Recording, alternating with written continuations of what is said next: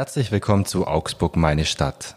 Mein Name ist Axel Hechelmann und bei mir ist heute ein Mann zu Gast, der versucht, in die Zukunft zu schauen. Nicht nur, weil es ihm Spaß macht, so wie ich glaube, sondern auch, weil er dazu beitragen will, dass wir alle noch in 50, 100 oder vielleicht sogar 200 Jahren gut auf diesem Planeten leben können. Herzlich willkommen, Professor Markus Keck. Vielen Dank für die Einladung. Wir haben uns darauf geeinigt, dass wir uns duzen in diesem Gespräch. Du bist 44, ich bin 33, liegt nicht viel dazwischen, würde ich sagen. 2 Schnapszahlen, ziemlich genau. Gut. Ja. Und es liegen 11 Jahre dazwischen, Wahnsinn. Ja, richtig. Wir treffen uns hier am möglicherweise heißesten Tag des Jahres heute, an einem Dienstag, dem 19. Juli. Wer heute ins Freibad kann, der wird sich wahrscheinlich freuen. Wie geht's denn dir, wenn du rausschaust? Also mir geht's momentan sehr gut tatsächlich, persönlich, weil ich gerade aufs Land gezogen bin und die Zeit jetzt, auch die warmen Tage, auch ein Stück weit genießen kann. Trotz alledem merke ich schon direkt auch auf der Terrasse bei mir vor der Haustüre, dass in der Sonne stehen den Kreislauf in Anspruch nimmt und gut, mir geht's jetzt gesundheitlich gut, aber das ist tatsächlich eine Herausforderung für Leute mit chronischen Krankheiten und dementsprechend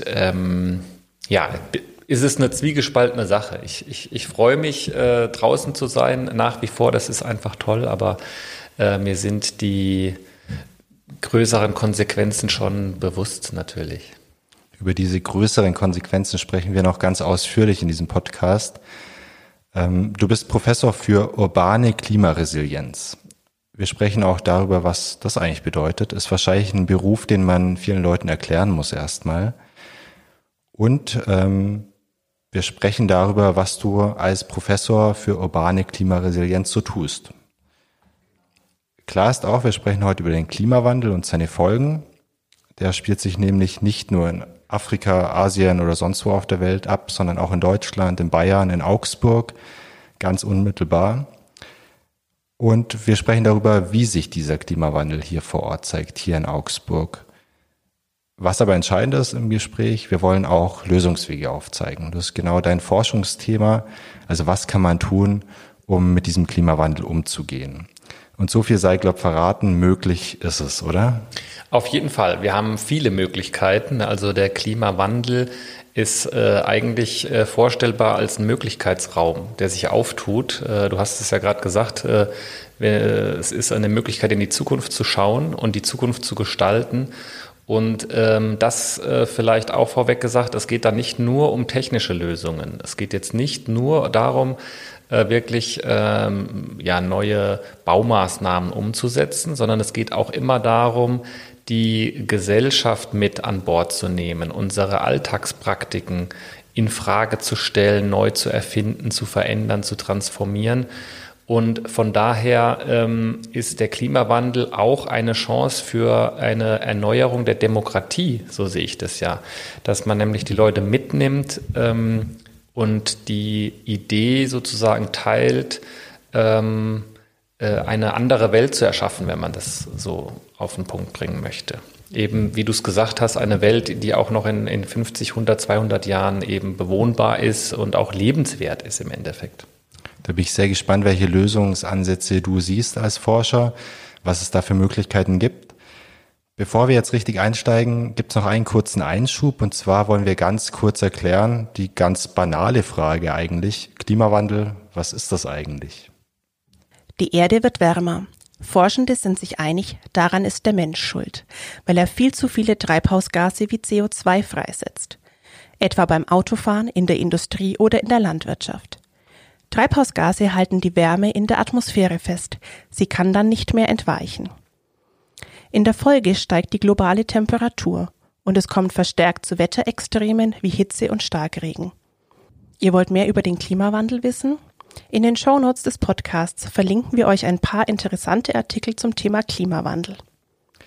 Markus, wir haben heute eine Besonderheit. Normalerweise kommen meine Gäste zu mir ins Studio nach Augsburg-Lechhausen. Ich bin heute zu dir gekommen an die Uni Augsburg, weil du kein Auto hast. Aus Klimagründen, oder? Ich habe lange Zeit aufs Auto verzichtet. Ich bin eigentlich eher der Bahnfahrer, weil ich das auch genieße, selber nicht fahren zu müssen, also nicht hinterm Steuer sitzen zu müssen. Ich nutze die Zeit gerne während der Mobilität für andere Dinge, zum Lesen zum Beispiel. Jetzt bin ich gerade umgezogen und schaue gerade nach Autos, nach einem kleinen Flitzer für die Stadt, den ich dann auch nutzen werde, einfach um die Distanz schneller zurücklegen zu können. Genau. Also ich war noch nie so der große Autofahrer. Ich sehe aber durchaus, also das möchte ich auch nicht verschweigen, ich sehe da auch Vorteile drin. Ich habe selber Hunde und wenn wir raus ins Grüne fahren, in ein Waldgebiet oder so, dann ist sowas durchaus vorteilhaft. Und es gibt heute ja Möglichkeiten, auch mit Autos unterwegs zu sein, die nicht so klimaschädlich sind, wie das früher der Fall war. Das war schon mal ein kleiner Vorgeschmack auf dich als Person. Wir werden am Ende des Podcasts noch ein bisschen über dich sprechen, wie du dich in der Stadt bewegst, was dir hier gefällt. Du bist ja ursprünglich nicht von hier. Jetzt sitzen wir, wie gesagt, im ZFK, Zentrum für Klimaresilienz in der Uni Augsburg. Ist noch ein recht kahles Gebäude. Wir sitzen hier in einem recht kahlen Besprechungsraum. Deswegen halt's auch so ein bisschen. Ich weiß nicht, ob man das raushören kann. Draußen steht eine Palme, vielleicht auch ganz bezeichnend für diesen Ort. Und jetzt würde ich gern einsteigen mit der wirklich naheliegendsten Frage. Professor für urbane Klimaresilienz, was ist das? Wirst du wahrscheinlich oft gefragt, oder? Genau, also das ist erstmal ein bisschen abstrakter Begriff, urban und Klima und Resilienz zusammen. Also vielleicht muss man wissen, ich bin von Haus aus Geograf. Ich mache auch meine Lehre am Geografischen Institut im Bereich Humangeografie. Und in der Geografie beschäftigen wir uns eigentlich immer mit Mensch-Umwelt-Beziehungen, also mit Gesellschaft und die Alltagspraktiken von Menschen, aber auch natürlich von anderen Akteuren, von Städten, von Unternehmen und deren Interaktion mit der natürlichen Umwelt, also Ressourcenabbau, Landwirtschaft oder eben auch dann durch die Industrie vielleicht angetriebene CO2-Emissionen. Und das Thema urbane Klimaresilienz, da geht es jetzt dann eben auch um Mensch-Umwelt-Beziehungen in der Stadt. Und zwar kann man sich das vorstellen, dass im Prinzip zwei Fragerichtungen im Prinzip im Raum stehen. Das eine ist eben die Frage, wie wirkt sich der Klimawandel auf Städte aus? Also welche Effekte wird der Klimawandel in Zukunft auf die Bevölkerung in Städten haben? Und die Effekte kann man heute ja natürlich auch schon ablesen und es gibt dann eben modellbasierte Hochrechnungen, Vorausschauen, die man durchführen kann, um zu sehen, wie die Zukunft sich entwickeln wird. Und die zweite Frage ist sozusagen, welchen Beitrag können Städte für die Eindämmung des Klimawandels leisten? Also sozusagen, man dreht die Frage um. Ja, also Städte sind auf der einen Seite eben, sagen wir mal, Leidtragende des Klimawandels, sind auch besonders exponiert, weil eben mehr als die Hälfte der Weltbevölkerung heutzutage schon in Städten lebt. Das heißt, hier ist eigentlich der Großteil der Bevölkerung konzentriert und damit auch den Folgen des Klimawandels ausgesetzt. Aber Städte sind auch schon seit jeher Innovationsmotoren, Zentren für politische Entscheidungen, auch kulturelle Zentren. Und dementsprechend gehen wir davon aus, dass eben von Städten auch ganz wichtige Impulse gesendet werden können für diese Transformation, also für eine Veränderung unserer gesellschaftlichen Organisationsmuster, damit wir eben an den Klimawandel angepasst sind. Wir sprechen später ganz konkret auch über Augsburg. Augsburg ist ja eine Stadt mit knapp 300.000 Einwohnern. Also ein Raum, der fürs Klima eine große Rolle spielt und wo das Klima sich besonders auswirken kann. Da sprechen wir noch drüber. Wenn ich es jetzt mal zusammenfasse, deinen Job, kann man es salopp so sagen, dass es den Klimawandel eben gibt. Und du als Forscher versuchen einfach, da Lösungsansätze zu finden, wie man mit diesem Klimawandel leben kann. So kann man das ganz gut zusammenfassen. Also man muss natürlich erstmal sehen, dass wir als Forscher ist mein Job zunächst mal Fragen zu stellen. Das sage ich eigentlich jedem, der mich fragt, was machst du eigentlich den ganzen Tag? Ich versuche Fragen zu generieren. Fragen, die darauf abzielen, eben so wie ich das eingangs gesagt habe, also wie wirkt sich der Klimawandel auf Städte aus, welche Bevölkerungsgruppen sind besonders exponiert, welche Bevölkerungsgruppen sind besonders verwundbar, inwiefern kann man diesen Bevölkerungsgruppen dann unterstützend zur Seite stehen. Also solche Fragen generiere ich. Und schaue dann im Anschluss daran, was wird momentan denn unternommen in Städten und inwiefern wird das Ziel, nämlich Aufbau von Klimaresilienz, Schutz der verwundbaren Gruppen, inwiefern wird das erreicht oder nicht?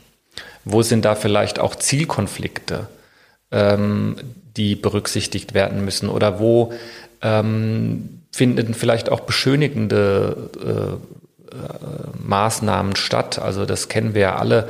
Hauptsache die Statistik stimmt. Was in der Realität dann stattfindet, ist eine andere Frage. Das ist genau interessant für uns, also das zu schauen. Und die Entwicklung von Lösungen, die findet sozusagen in zweiter Linie vielleicht auch statt. Also ich verstehe meinen Job nicht primär, dass ich jetzt sozusagen rummarschiere und sage, der Stadt Augsburg was zu tun ist, sondern mein Job wäre dann auch zusammen mit der Stadt Lösungen zu entwickeln, aber das auch vor dem Hintergrund wissenschaftlicher Erkenntnisse zu reflektieren, vielleicht Anstöße zu geben in die ein oder andere Richtung, aber auch partizipativ das Ganze aufzuführen. Also ich bin ja Sozialwissenschaftler, das heißt, ich habe immer mit Personen zu tun. Ich mache zum Beispiel bei der Datenerhebung meistens Interviews, so wie wir jetzt, also Expertengespräche oder leitfadengestützte Interviews.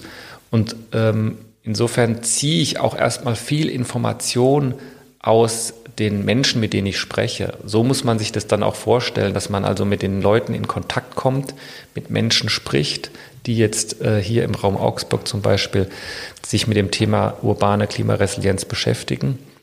Und dann kann man das wieder moderierend zu einem größeren Ganzen zusammenbauen. Der Hintergrund ist ganz einfach, ich weiß ja auch nicht alles, sondern jeder hat seine Erfahrungen in dem speziellen Bereich. Ein Unternehmer, eine Unternehmerin hat ganz andere Erfahrungswerte als ich.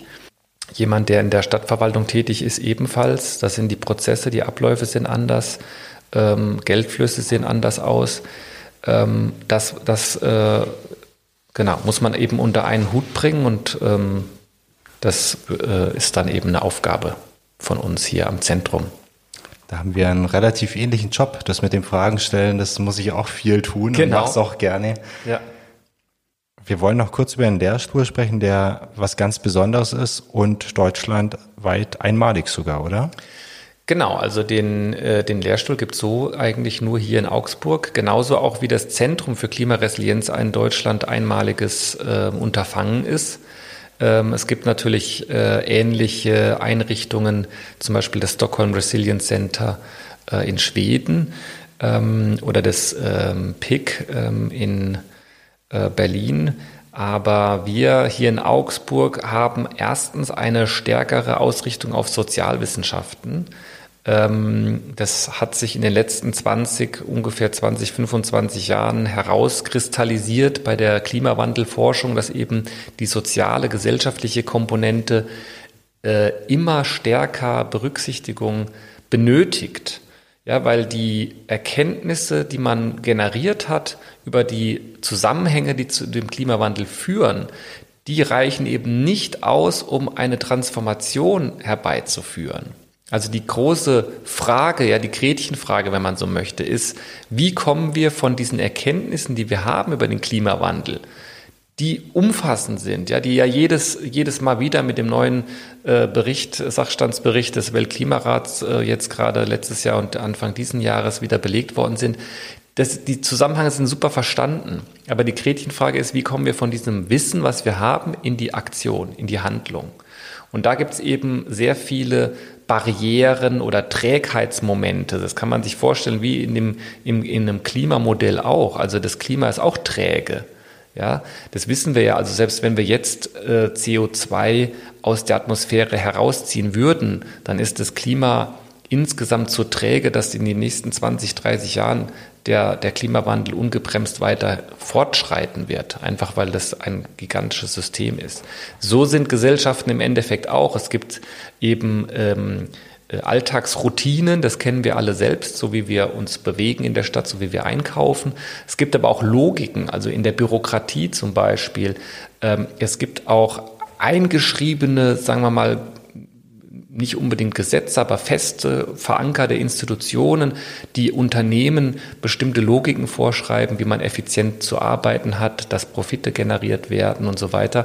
Und diese Summe an Institutionen und Alltagsroutinen, das führt auch zu einer Trägheit, die jetzt eigentlich gerade nicht gebraucht wird. Wir müssten eigentlich schneller in die Aktion kommen.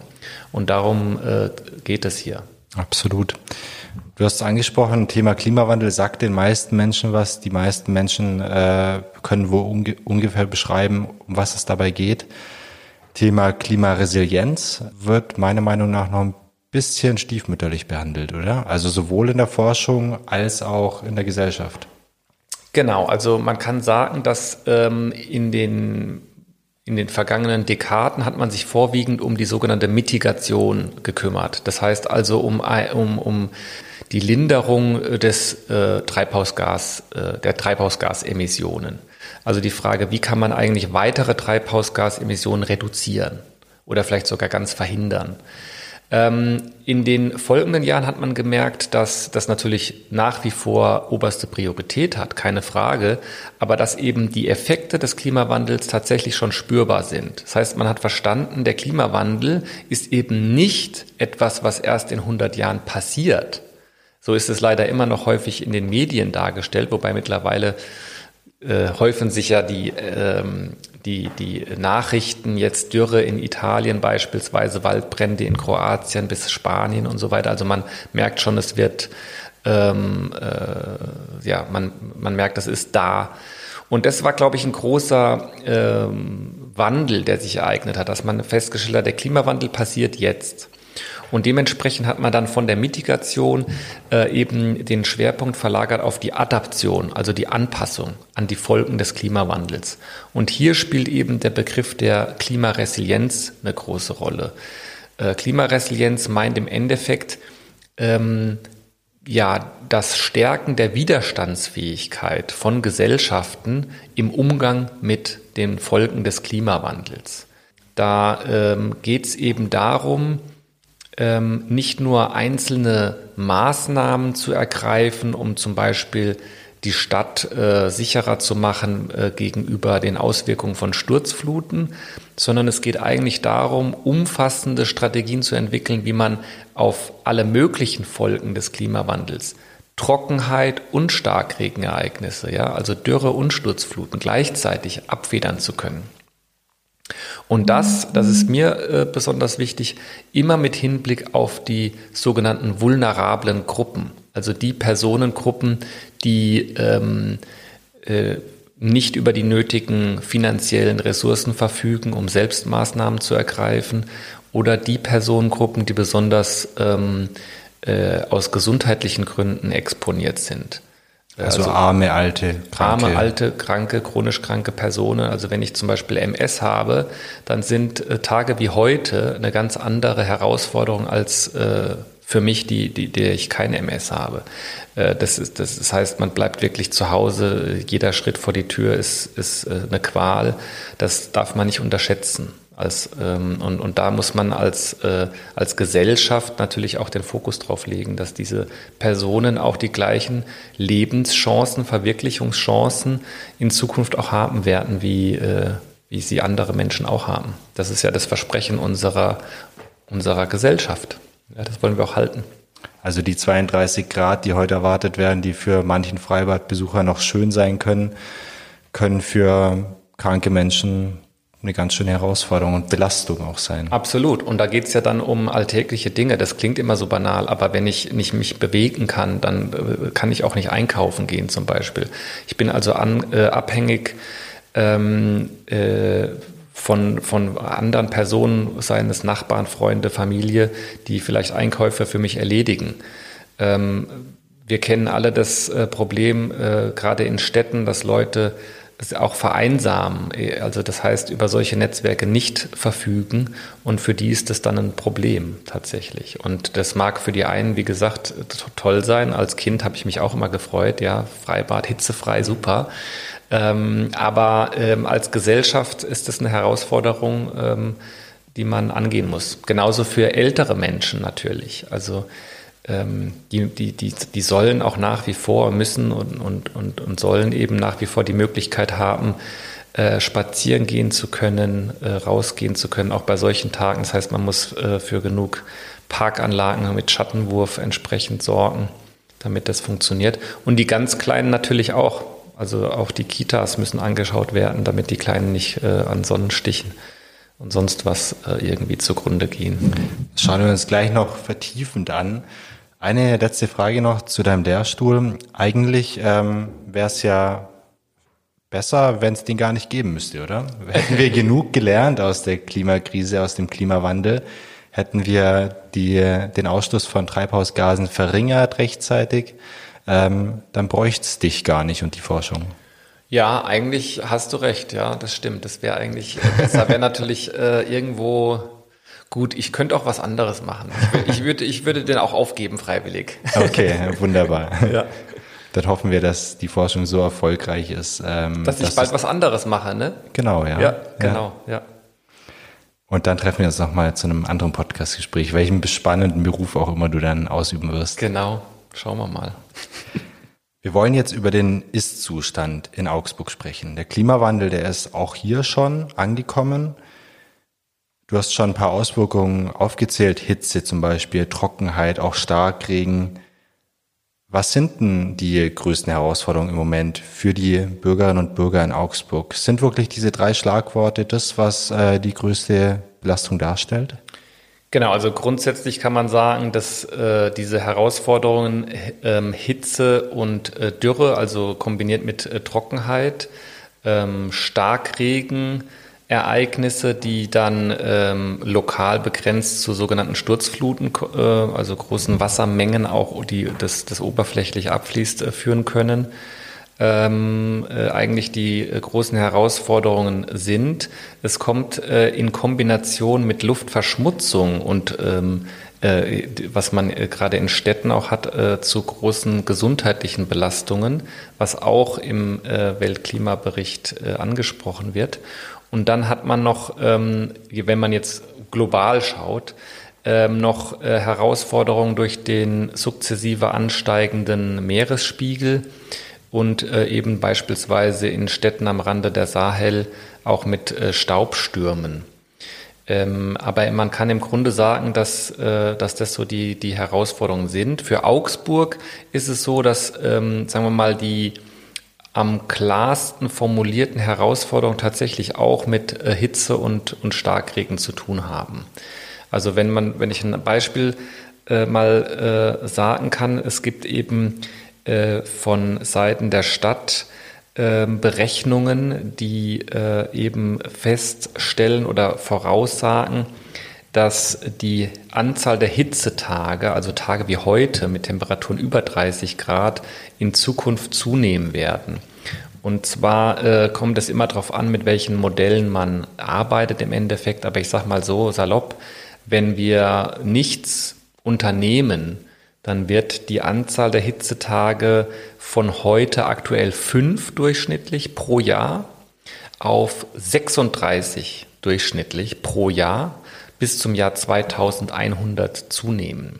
Hitzetage sind Tage ab 30 Grad, oder? Mit Temperaturen über 30 Grad. 36 Tage durchschnittlich pro Jahr, das heißt, es kann durchaus auch mehr werden. Das ist über einen Monat Temperaturen wie heute in Augsburg. Jedes Jahr. Und das ist dann schon gewaltig, wenn man das sich vorstellt. Wahnsinn. Also ein Tag wie heute nur über einen Monat lang. So ist es, genau. Und das zeigt, denke ich, auch nochmal ganz gut auf, dass es da nicht mit so Handwedeln sozusagen getan ist, sondern dass man sich da schon daran anpassen muss. Ja. Das ist übrigens auch ein Problem grundsätzlich. Der Klimawandel, wenn man davon hört, bezieht sich oft auf durchschnittliche Zahlenkolonnen. Man hat ja immer Referenzwerte, also wenn man zum Beispiel die Durchschnittstemperatur von heute vergleicht, dann ist es meistens bezogen auf einen Referenzwert, einen Referenzzeitraum von 30 Jahren.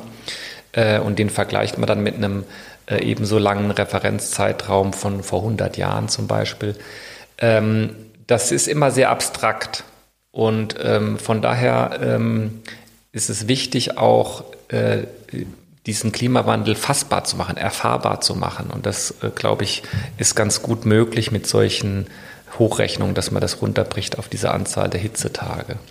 Wenn du vom Stichwort abstrakt sprichst, da kann ich dir nur zustimmen. Es geht mir auch so.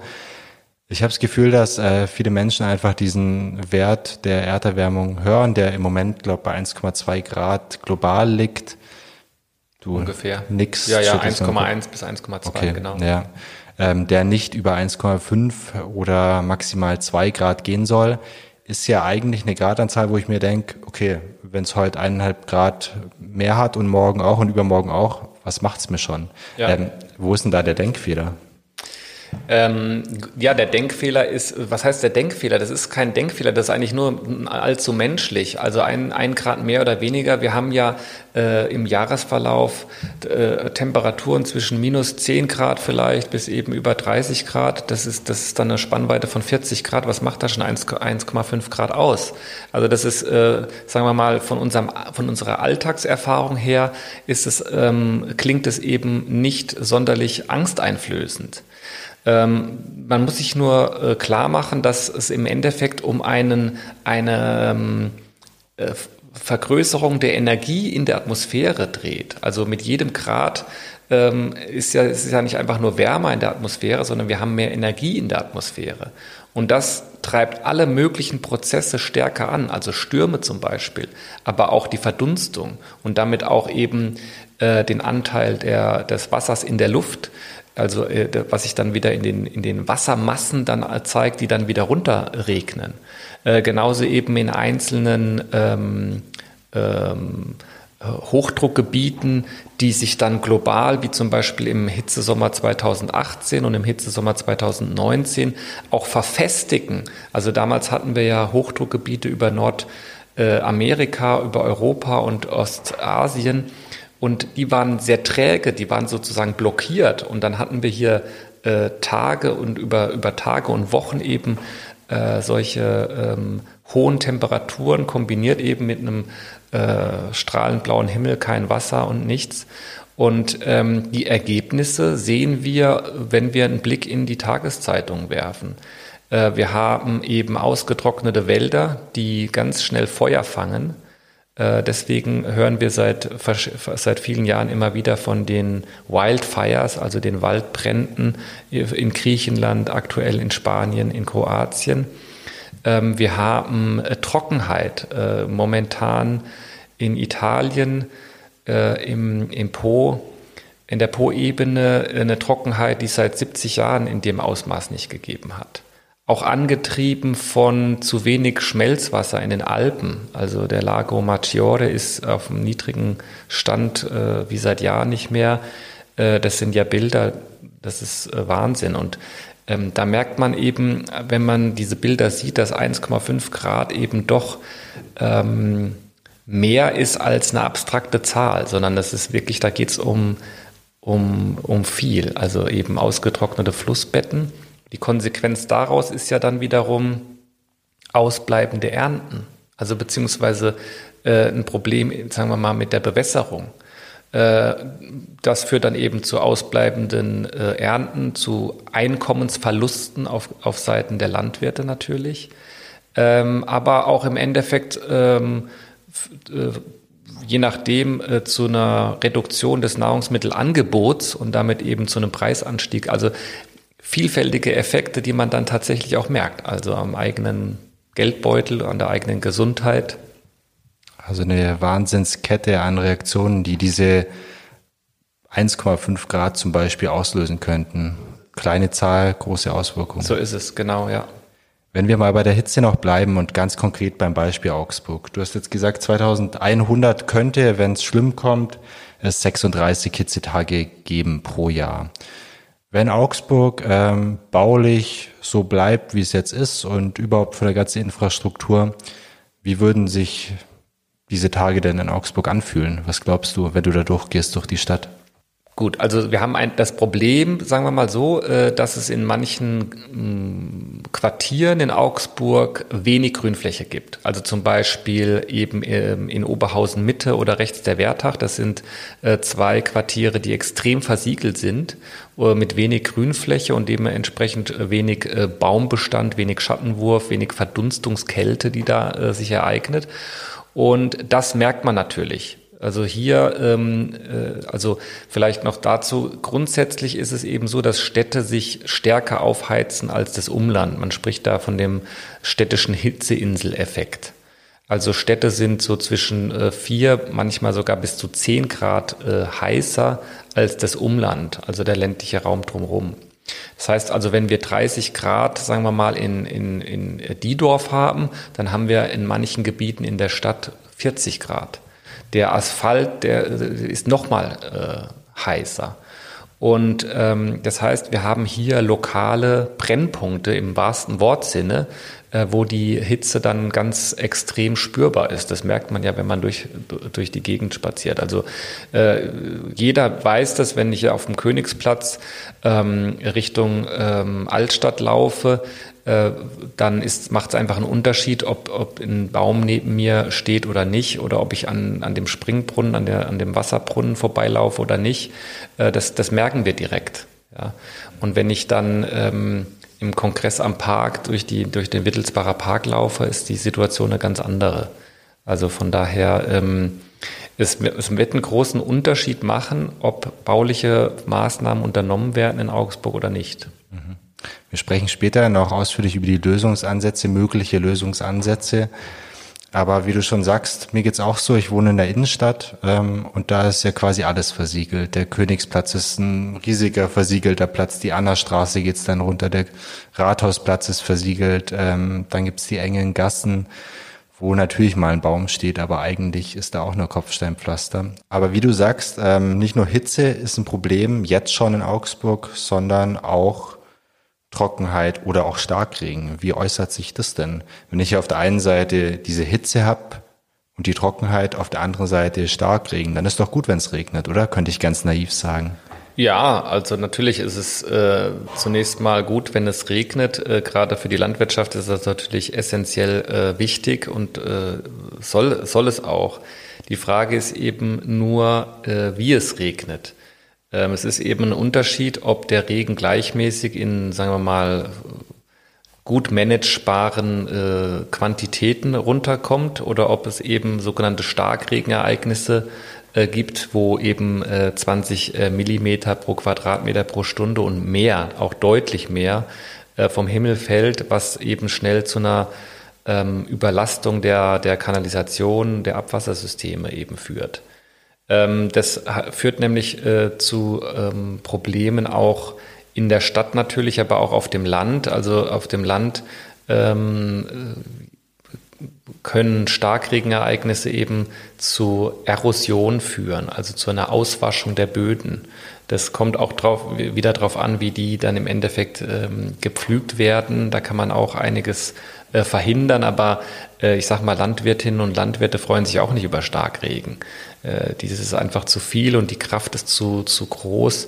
Da werden auch eben die Feldfrüchte gerne mal umgeknickt zum Teil. Das ist auch nicht gut. Und gerade das Auswaschen der fruchtbaren Böden ist natürlich besonders bedenklich und das will keiner haben. In der Stadt ist es eben so, dass die Kanalisationen dann an die Grenzen stoßen und dann gibt es eben Wasserstauungen, Straßen werden überschwemmt, der Verkehr wird eingeschränkt. Das ist eigentlich auch nicht besonders schön für unser Zusammenleben. Genau. Ja, und gerade die Kanalisation ist eben auch ein Thema. Ich hatte dieses Jahr noch die Gelegenheit, mit einer Bauingenieurin zu sprechen, die im Kreis Augsburg für die Kanalisationsplanung zuständig ist. Und die hat mir auch nochmal veranschaulicht, wie teuer die Kanalisation auch ist. Also das ist ja was, das sehen wir ja nicht. Ja, das ist ja eben die Infrastruktur, also Dinge, die, sagen wir mal, unter uns versteckt irgendwo liegen. Und wir merken eigentlich erst dann, wenn irgendwas mit der Infrastruktur oder dass es die Infrastruktur gibt, wenn irgendwas nicht funktioniert. Also wenn eben irgendwo Wasser nicht abfließt. Und und solange die eben funktioniert, dann denken wir nicht dran. Und die Kanalisation umzurüsten auf solche Starkregenereignisse, die auch in ihrer Anzahl zunehmen. Also wir hatten es ja vorhin von der Anzahl der Hitzetage in Augsburg. Gleichsam kann man auch sagen, dass Starkregenereignisse von derzeit durchschnittlich zweimal pro Jahr bis zum Jahr 2100, wenn wir nichts machen, auf 9-mal pro Jahr zunehmen werden. Und wenn man jetzt die Kanalisation anpassen würde, dann wäre das unfassbar teuer. Also eine Zahl vielleicht noch für eine kleine Siedlung, ja, mit 1400 Personen, also wirklich ein kleines Dörfchen, liegen die Kosten für die Kanalisation ungefähr bei 40 Millionen Euro. Puh. Umrüsten heißt größer machen. Ja, größer machen. Ja, also in erster Linie für diese Starkregenereignisse größere machen. Gleichzeitig hat das aber auch mit der Wasserreinigung zu tun. Das ist eigentlich die größere Herausforderung, weil wir hier eben Schmutzwasser aus den Haushalten und Regenwasser zum Teil dann vermischen und das widerspricht dann den Wasserqualitätsvorgaben und also das ist auch damit gemeint eben. Also das sind einfach Kosten. Ich möchte nur den Punkt machen sozusagen, dass es das Geld gar nicht gibt, ja, um die Kanalisation jetzt mal eben per Fingerschnipsen neu aufzustellen, sondern man kann eben nur punktuell hier eingreifen oder sich eben komplett neue Konzepte einfallen lassen. Und das ist eine ganz schöne Überleitung, zu denen wollen wir jetzt kommen. Klimaresilienz, also wie wird eine Stadt widerstandsfähig gegen die Auswirkungen des Klimawandels? Du hast gerade das Thema Wasser angesprochen, vielleicht bleiben wir gleich dabei. Wenn es jetzt runterprasselt, wenn es Starkregen gibt, dann merkt man in Augsburg, wenn man durchläuft, da staut sich gleich alles. Da gibt's riesige Pfützen. Ich bin letztens mal durch so einen Starkregen gelaufen zum Bahnhof.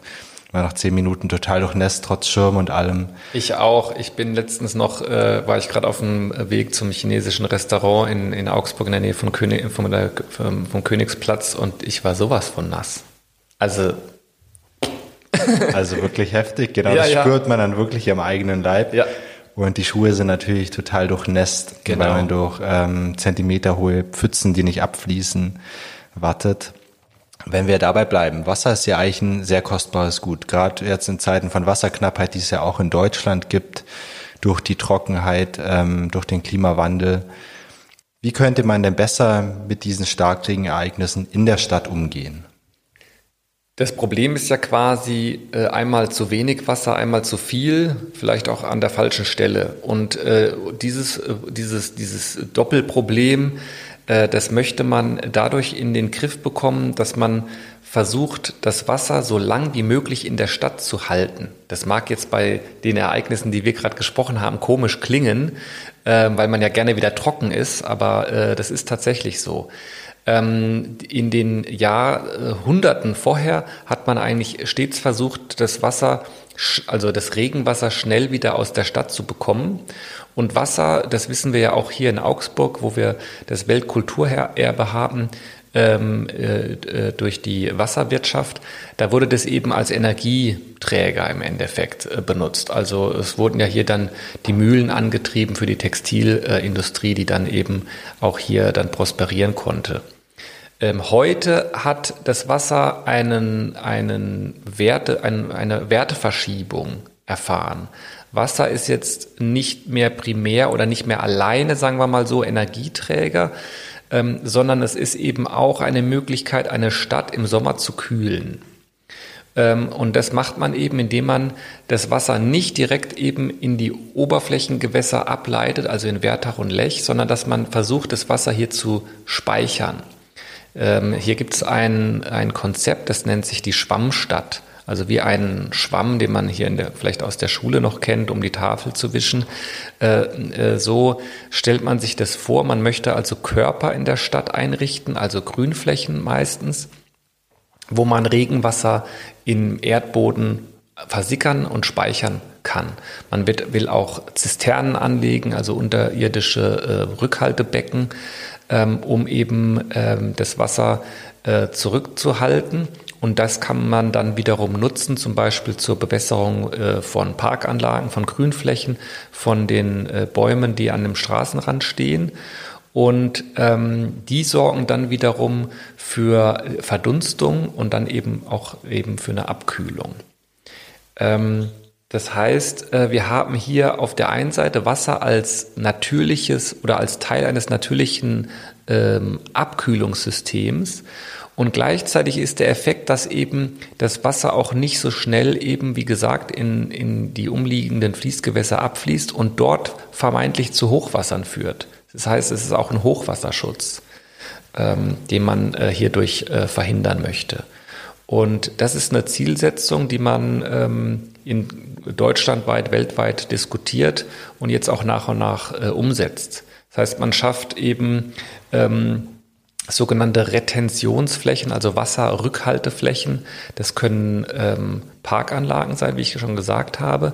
Das können aber auch Dächer sein, die begrünt werden, wo einfach zwischen 6 und 50 Zentimeter Erde auf dem Dach ist, wo auch Wasser einfach zurückgehalten werden kann.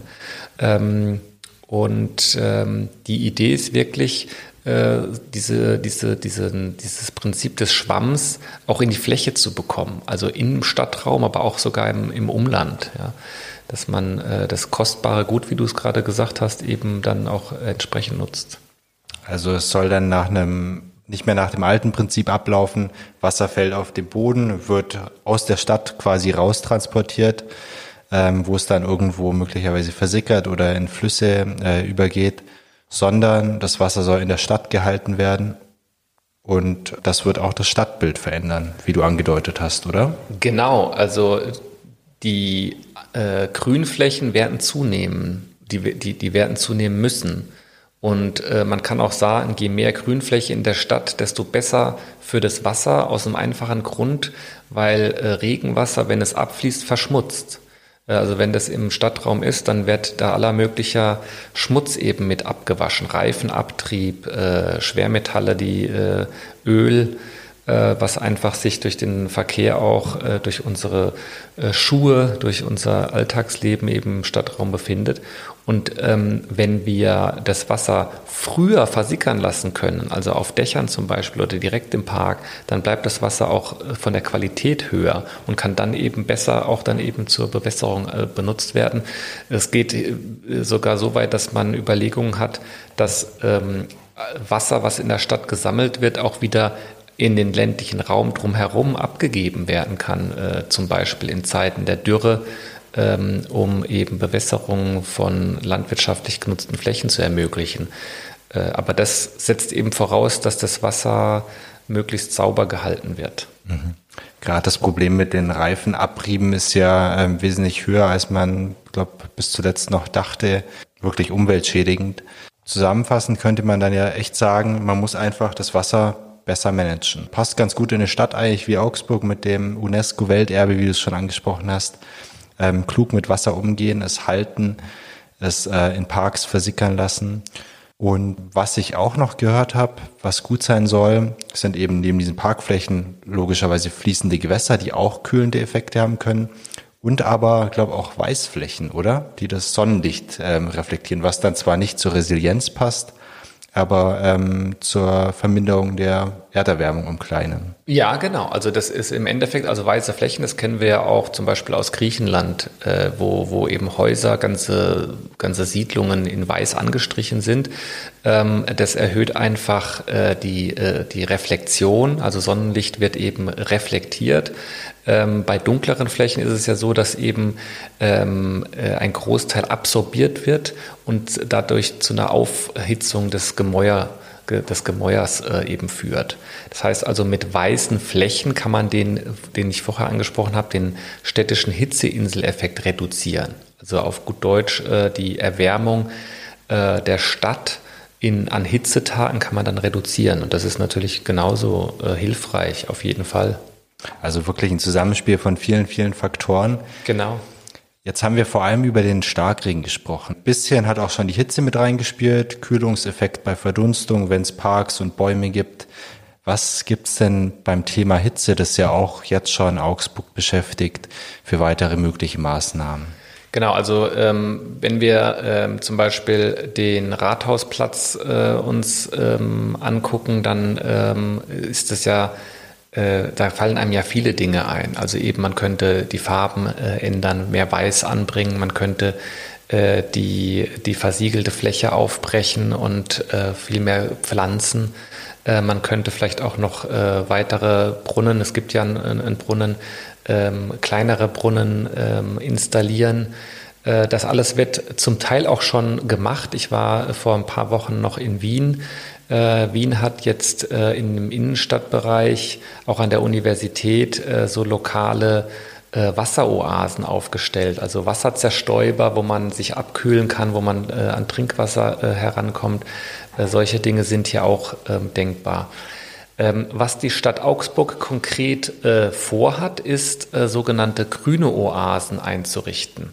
Also in den Stadtteilen Oberhausen Mitte und rechts der Wertach, da sollen eben die Bürgerinnen und Bürger die Möglichkeit haben, kleine Holzinstallationen zu bekommen, und die können auf Parkplätzen errichtet werden. Also da wird das Auto weggefahren und dann kann man da zum Beispiel kleine Bänke aufstellen, kann dort dann auch Blumenkübel aufstellen und kann das eben begrünen.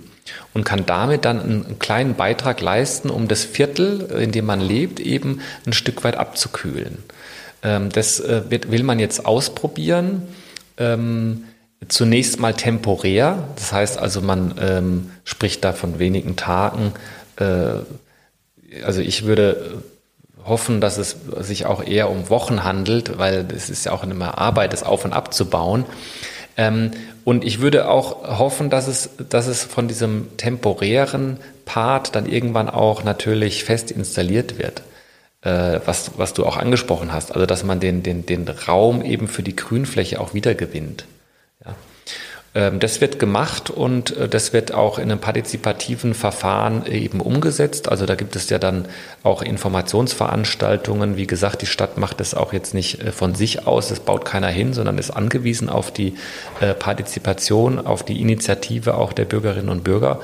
Und das ist ein spannendes Projekt und denke, dass das sehr vielversprechend ist eigentlich.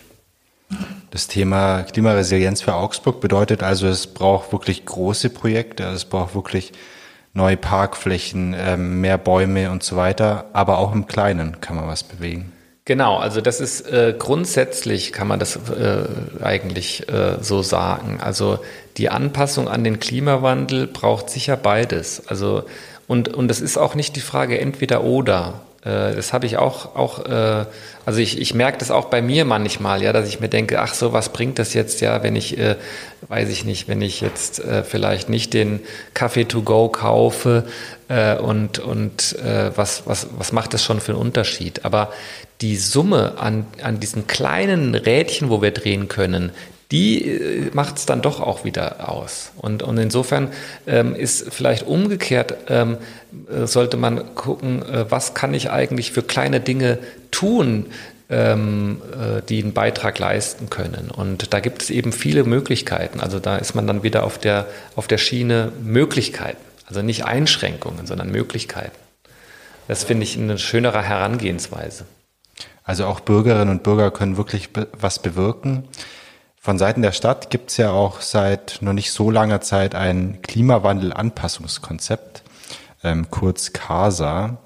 Da will die Stadt einfach nach dem Prinzip vorgehen, Vorsorge ist besser als Schadensbeseitigung, klingt nach so einem PR-Satz natürlich. Es soll aber auch ganz konkrete Maßnahmen geben, wie mehr Trinkbrunnen, Schwammstadt, das Stichwort fällt dort auch, dass eben mehr Parkanlagen möglicherweise entstehen, mehr Bäume gepflanzt werden, dass die Versiegelung an manchen Stellen vielleicht aufgebrochen wird. Teilweise klingt es dann für mich persönlich wieder so ein bisschen PR-mäßig, dass Firmen beraten werden, dass es runde Tische gibt zu Veranstaltungsmanagement und so weiter. Wie weit siehst du denn die Stadt schon auf dem Weg zur klimaresilienten Stadt im Moment? Auch mit Hinblick auf dieses Klimawandel-Anpassungskonzept. Zunächst mal würde ich sagen, dass es sehr erfreulich ist, dass die Stadt Augsburg eben dieses CASA-Projekt angefangen hat, eine Vorstudie für die Phase 2 abgeschlossen hat und jetzt in die Umsetzung geht. So kann man das vielleicht festhalten. Das ist sehr erfreulich. Was die erste Phase gezeigt hat, ist eben, dass die Klimawandelanpassung in ganz viele Gesellschaftsbereiche reinspielt. Also das ist sowohl der Katastrophenschutz, der vielleicht einem als erstes noch einfällt, also die Feuerwehren oder das technische Hilfswerk, was ja dann gerufen wird, wenn der Keller vollgelaufen ist. Oder auch die Krankenhäuser, wenn es Hitzetage gibt und Leute kollabieren. Es spielt aber eben auch in den Bereich der Industrie zum Beispiel rein. Also das ist nicht unbedingt ein PR-Gag, sondern auch eben das verarbeitende, also oder generell verarbeitende Betriebe, große Industrieunternehmen, die müssen sich anpassen und die können auch einen Beitrag leisten für die Klimaresilienz in der Stadt. Also wenn wir zum Beispiel Industriegebiete anschauen, da haben wir eben eine Großzahl an versiegelten Flächen. Wenig Schattenwurf, das ist eine Herausforderung für die Mitarbeitenden, aber das ist auch eine Herausforderung für die Stadt. Und hier kann die Industrie auch mit an Bord genommen werden. Und das wird gemacht. Also dann kann man auch fragen, was ist eure Idee? Ja? Wie könnt ihr dazu beitragen? Und ich denke trotzdem, dass das noch ein langer Weg vor uns liegt, also oder sagen wir mal vor der Stadt Augsburg liegt, ja? Weil die Umsetzung, die braucht eben Zeit. Und auch wenn es nur, sagen wir mal, vermeintlich kleine Dinge sind wie diese grünen Oasen, das dauert ein bisschen, bis das angenommen wird von der Bevölkerung. Da muss viele Informationsveranstaltungen stattfinden. Man muss auch überlegen, wie kann man das institutionalisieren? Also wie kann man das wirklich auf Dauer auch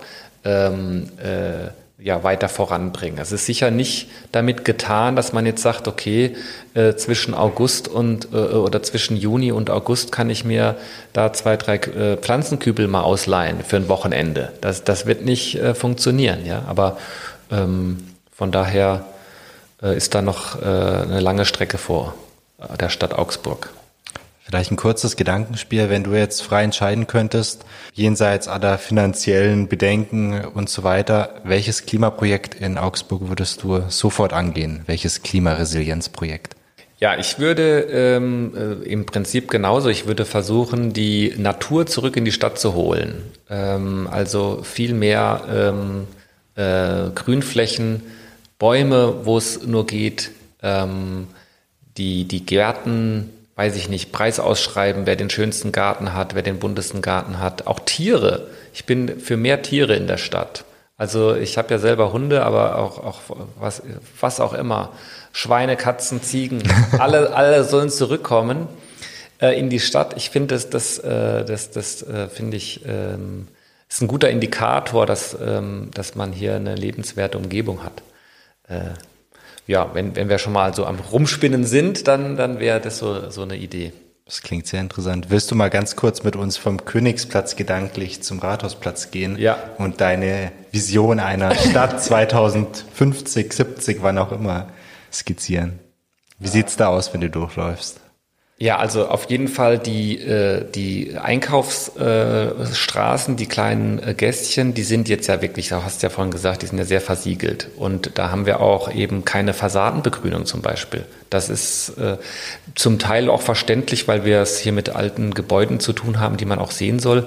Aber da kann man sicher sich was ausdenken, vielleicht auch so ein Dach generieren, das eben Pflanzenbewuchs über den Gassen angebracht wird, die dann Schatten spenden,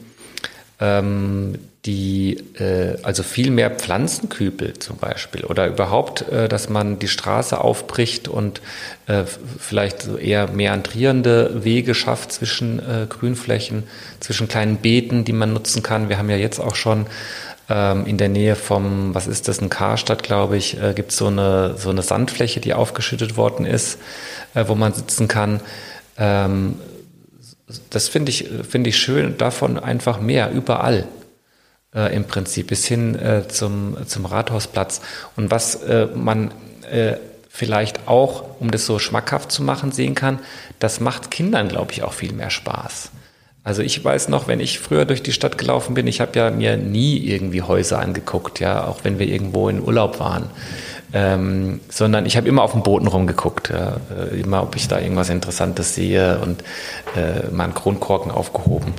Und wenn man Pflanzen hat oder auch Orte zum Verweilen, zum Spielen, ich glaube, das macht eine Menge Spaß, wenn das entsprechend angenommen und gepflegt wird, natürlich vorausgesetzt von der Stadtbevölkerung. Ja. Mhm.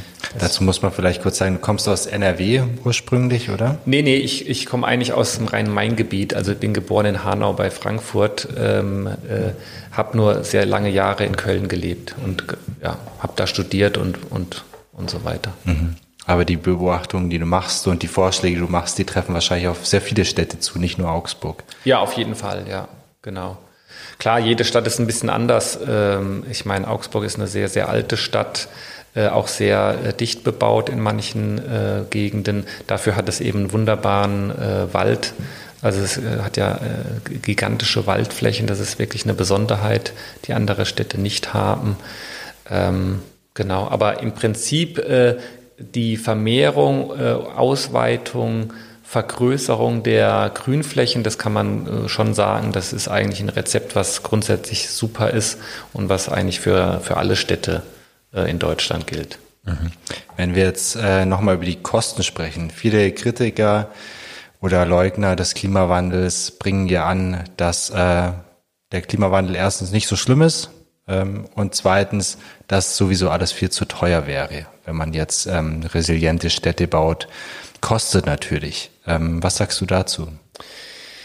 Ja gut, also zunächst mal, es kommt immer darauf an, wen man da vor sich hat, aber zunächst mal ist es ganz einfach, der Klimawandel kostet jetzt ja schon. Also es war ja letztens gerade auch in den Börsennachrichten, was ich sehr schön finde, ja, der Hinweis, dass eben der Klimawandel bereits zwischen 2000 und 2021, also in 20 Jahren, in Deutschland alleine 145 Milliarden Euro Schaden verursacht hat. Ja, und das waren eben vorwiegend die drei Ereignisse, diese zwei Hitzesommer 2018-19 und dann das schlimme Hochwasser im Ahrtal, die zusammen knapp die Hälfte dieses Betrags ausmachen. Das heißt, Klimawandel zerstört, also verursacht eben Schaden und die Investitionen, die wir jetzt tätigen, führen eben dazu, dass diese in Zukunft weiter ansteigenden Kosten reduziert werden. Also die durch den Schaden verursachten Kosten, meine ich jetzt. ja auch die Klimaanpassung kostet. Ja, das ist dann allerdings eine Frage der Prioritätensetzung. Was wollen wir uns als Gesellschaft leisten? Was können wir uns leisten? Und das Beispiel, was ich vorher angesprochen habe mit den Kosten für die Kanalisation, das möchte ich auch nicht oder sollte nicht dem Ziel dienen, jetzt zu sagen, wir können nichts machen, das ist alles zu teuer. Das sollte dem Ziel dienen, zu veranschaulichen, dass der Staat alleine die Klimaanpassung nicht richten kann, weil das eben enorme Ausgaben sind. Das heißt, hier ist wirklich eine Zusammenarbeit gefragt von Seiten des Staates, von Seiten der Industrie und von Seiten der Zivilgesellschaft. Und da kann eben jeder Einzelne auch einen kleinen Beitrag leisten. Und du sagst, der Beitrag, der finanzielle auch, lohnt sich in jedem Fall. Witzigerweise, ich habe mir die gleiche Statistik aufgeschrieben von den Börsennachrichten. Das war die Quelle Prognos, dieses bekannte Analyseunternehmen. Also mindestens 145 Milliarden Euro Schaden in gut 2 Jahrzehnten. Eine Wahnsinnssumme. Jetzt wollen wir noch auf dich schauen, Markus. Als Person, wir haben es schon kurz angesprochen, du bist nicht aus Augsburg, aber seit Oktober 2021 jetzt doch. Wie gefällt's dir denn hier? Mir gefällt's sehr, sehr gut. Hätte ich gar nicht gedacht. Warum nein, das? Nein, ich meine, ich hatte Augsburg jetzt nicht wirklich auf dem Schirm als Lebensort. Ich habe es gerade gesagt, ich habe lange Jahre in Köln verbracht und habe die Stadt auch lieben gelernt. Und bin jetzt, wo ich hergezogen bin nach Augsburg, aber hellauf begeistert. Also das ist jetzt nicht nur dahergesagt, sondern ich finde es wirklich sehr angenehm, sehr angenehme Leute, liebe Kolleginnen und Kollegen, das ist ja auch immer ganz wichtig, aber auch einfach also schön ist es hier auch. Also finde ich zumindest. Also ich finde es einfach ganz toll, jetzt in Richtung westliche Wälder zu fahren am Wochenende, beziehungsweise jetzt ja täglich. Das ist einfach schön, um auch den Kopf dann auch wieder frei zu kriegen. Das ist ja auch wichtig, dann, dass man langfristig auch kreativ bleibt und Ideen generieren kann und der Lebenswert hier in Augsburg ist ein sehr, sehr hoher. Und das sollten wir nicht senden, weil sonst kommen die ganzen Münchner hierher. Das will doch niemand. Ja, ich glaube, die Münchner, die wollen hier gar nicht her. Einfach aus Eitelkeit. Ja, genau. Die wissen zwar, wie schön wir es hier haben, aber ich glaube, die bleiben dann doch lieber hier. Das würden sie nicht sich eingestehen. Ich glaube auch, ja. Du wohnst ja selber in Diedorf, gell? Genau. Also du wohnst in Diedorf, arbeitest hier in der Uni Augsburg. Genau. Also im Moment, oder sagen wir mal seit ungefähr einer Woche. Also das heißt Wohnen, weiß ich nicht, ob das schon als Wohnen zählt, weil die Wohnung noch nicht eingerichtet ist. Ja, also die Küche, wir bauen gerade die Küche auf, das dauert noch ein bisschen, bis das alles steht. Aber genau. Solarzellen auf dem Dach fehlen auch noch, habe ich gehört. Nee, die sind schon da.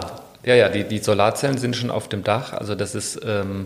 ein Niedrigenergiehausteil, in dem wir wohnen und sehr gut isoliert mit eben eigener Stromerzeugung und von daher fühlt sich auch sehr gut an.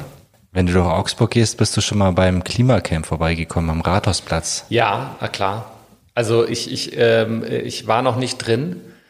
Muss ich zu meiner Schande gestehen. Ich bin da natürlich vorbeimarschiert und ich habe auch letztens noch, als ich habe ein Forschungsprojekt in Indien laufen seit Anfang des Jahres und mit indischen Kolleginnen und Kollegen war ich essen und dort habe ich dann jemanden kennengelernt, der auch dort federführend mitarbeitet, der gerade auf dem Weg nämlich dorthin war zum Klimacamp und habe kurz mit ihm gesprochen.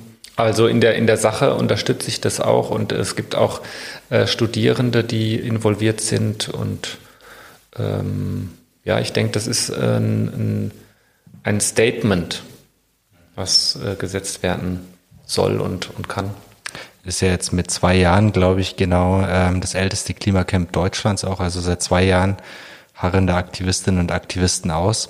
Da möchte ich bei der Gelegenheit auch noch auf unseren Podcast von vor einem Jahr hinweisen. Da habe ich mit einer Klimaaktivistin gesprochen, einer 15-Jährigen, wo ich erst befangen war und dachte, oh, was wird das für ein Gespräch? Muss ich da besonders aufpassen?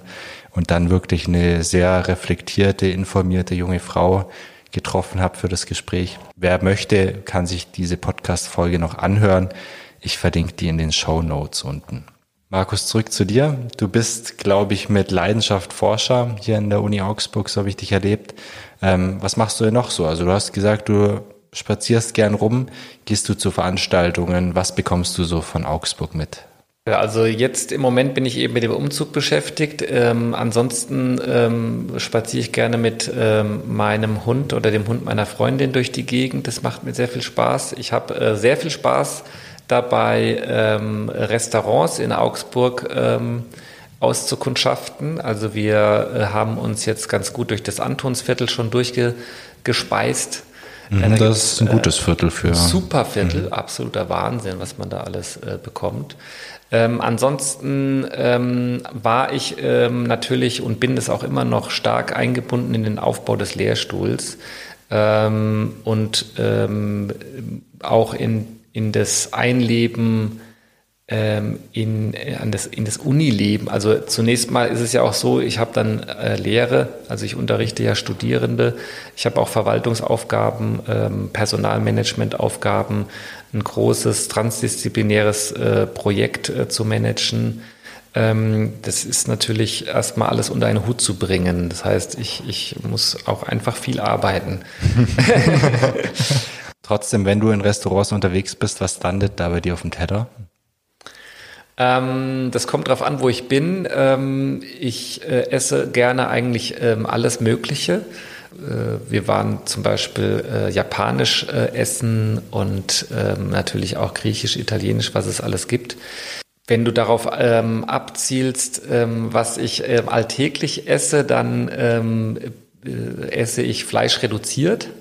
Ja, ich trinke zum Beispiel auch keine Milch, aber das hat auch eher mit Verträglichkeitsproblemen zu tun, neben den ökologischen Faktoren hier. Genau, das mache ich. Also ich würde jetzt nicht sagen, ich bin eine Person, die sich so oder so ernährt. Das hört sich für mich immer so ein bisschen nach so einem Glaubensbekenntnis an. Und ich bin aus der Kirche ausgetreten vor vielen Jahren und das liegt mir nicht, mich so einzukategorisieren. Aber natürlich, ich habe jahrelang und mache das auch immer noch über Ernährungssysteme, über Landwirtschaft, Landwirtschaftsthemen gearbeitet und versuche hier auch einen Beitrag zu leisten mit der Reduktion des Fleischkonsums zum Beispiel. Auch hier ist, oder eben Reduktion von Milch, auch verarbeiteter Milch, auch hier ist das Leben in Diedorf, wenn ich das mal noch sagen darf, auch wieder augenöffnend, denn da gibt es natürlich ganz viele Höfe und auch bei uns in dem Dorf auch. Und dort gibt es, zumindest war das letzte Woche noch so, die Milchkälbchen. Das sind also die Kälber, die von den Milchkühen geboren werden, damit eben die Milch weiter produziert werden kann. Und die werden ja nicht großgezogen, sondern die bleiben dann, die sind dann getrennt von der Mutterkuh, werden die dann einige Tage bis Wochen eben aufgezogen und dann verkauft und geschlachtet. Das ist nicht so schön anzusehen. Letzte Frage, Markus. Sommerurlaub. Der Sommer steht vor der Tür, ist eigentlich schon da. Wohin geht's bei dir und wie? Mit welchem Verkehrsmittel? Also ich werde jetzt gar keinen klassischen Sommerurlaub machen, einfach aus Zeitgründen. Ich werde ein paar Tage sicher weniger arbeiten und das dann in Diedorf verbringen. Ich hoffe, dass Besuch kommt, meine Familie, also meine Geschwister, meine Eltern, dass wir eine Runde Radfahren gehen, das wäre schön. Und ansonsten wird die Zeit mit Einrichten der Wohnung draufgehen. Ja, das sind die Aussichten. momentan. Und dann, denke ich, ist Erholung auch so möglich im Garten. Mhm. Und Radeln in Diedorf geht gut. Ich habe es erst vorgestern getestet, voll bin gut da durchgefahren. Ja. Die Ampeln nerven zwar ein bisschen, weil man ständig halten muss am Anfang, aber dann, wenn es Richtung Stauden weitergeht, dann fließt es dahin. Ja, genau.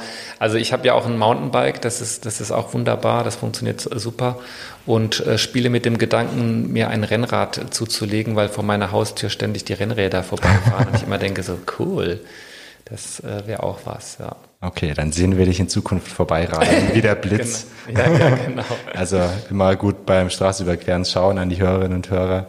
Nicht, dass Markus Keck da mit seinem Rennrad um die Ecke flitzt. Genau, ja. Wir sind am Ende des Podcasts.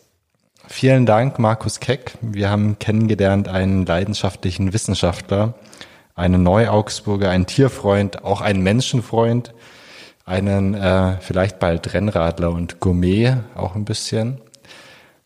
Und ich sage vielen Dank an unsere Hörerinnen und Hörer fürs Zuhören. Schreibt uns gerne an podcast@augsburger-allgemeine.de, wenn ihr Fragen habt, Kritik oder Themenideen.